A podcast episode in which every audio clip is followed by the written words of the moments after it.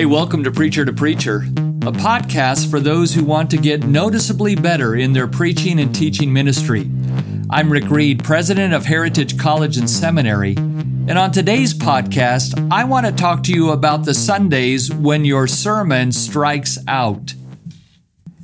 As I record this episode of Preacher to Preacher, we are just entering the Major League Baseball playoff season. Now, if you're a baseball fan, you've got to love it when your team is playing October baseball. You celebrate when one of the players on your favorite team hits a home run. But even if you're not a baseball fan, you probably know that hitting a home run is a big deal. Even the best baseball players in the world don't hit a home run every time. In fact, a home run is a relatively rare thing. Good hitters get a lot of base hits, but they only occasionally launch a home run. And sometimes they don't hit the ball at all. Sometimes they strike out. You know, something similar is true for us as preachers. Even excellent preachers don't preach home run sermons every Sunday. Most Sundays they get good wood on the ball and they hit a solid single or double. But on some Sundays, they don't feel like they connect at all. Some Sundays, the sermon seems to strike out. So, what do you do on strikeout Sundays? On Sundays when you felt like you were laboring and people were listless as you preached? On Sundays when you get no feedback at all on your message? On Sundays when you drive home feeling somewhat deflated, defeated? Well, as someone who's experienced my own share of strikeout Sundays, let me offer some encouragement and advice. Since a baseball diamond has four bases, let me offer four recommendations. First, release the sermon to God. Release it up to God as your sacrifice of worship. You see, if you sought to be faithful as you prepared and presented God's word, your message was an act of worship to God. And even on Sundays when the sermon seems like it was a burnt offering, it still can be offered up to God as your service of worship.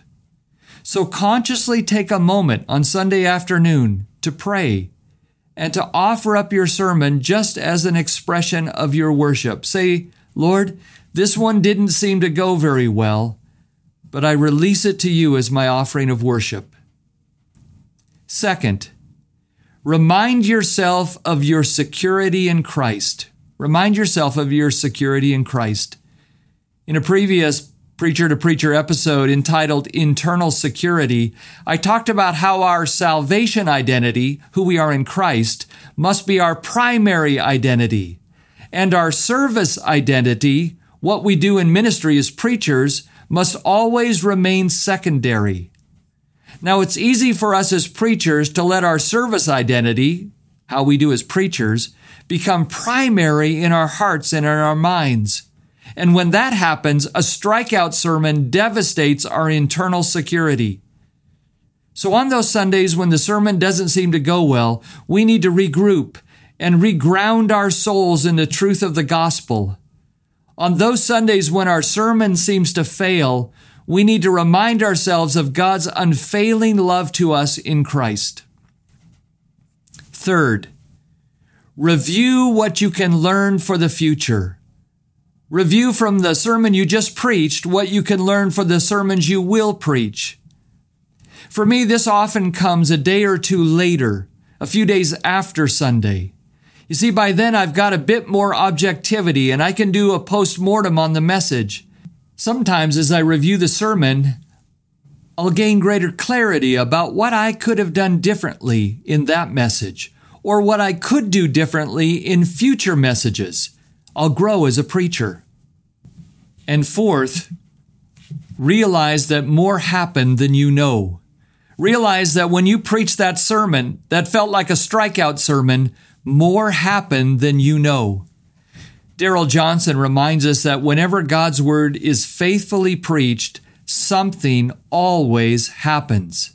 That's what he says. Something always happens.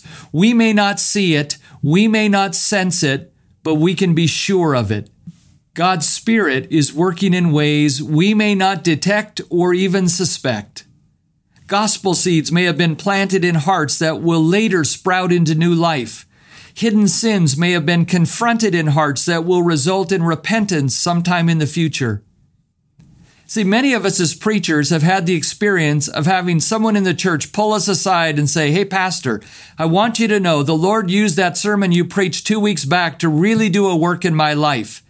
And when we think back to what we preached two weeks ago, we realize it was a sermon we thought was a strikeout. And yet, here we are learning that God had worked through that sermon to impact someone in a deep way. See, I'm convinced that we don't always know which of our sermons are home runs and which ones are strikeouts. So as you prepare to preach this week, remember that you serve a God who accomplishes His work even on Sundays when the sermon seems to strike out. Hey, thanks for listening. If you'd like information on Heritage College and Seminary, visit our school's website at discoverheritage.ca. To receive a free ebook on how you can get free from your sermon notes, or to learn about my Noticeably Better Preaching course, visit our website at rickandlindareed.com.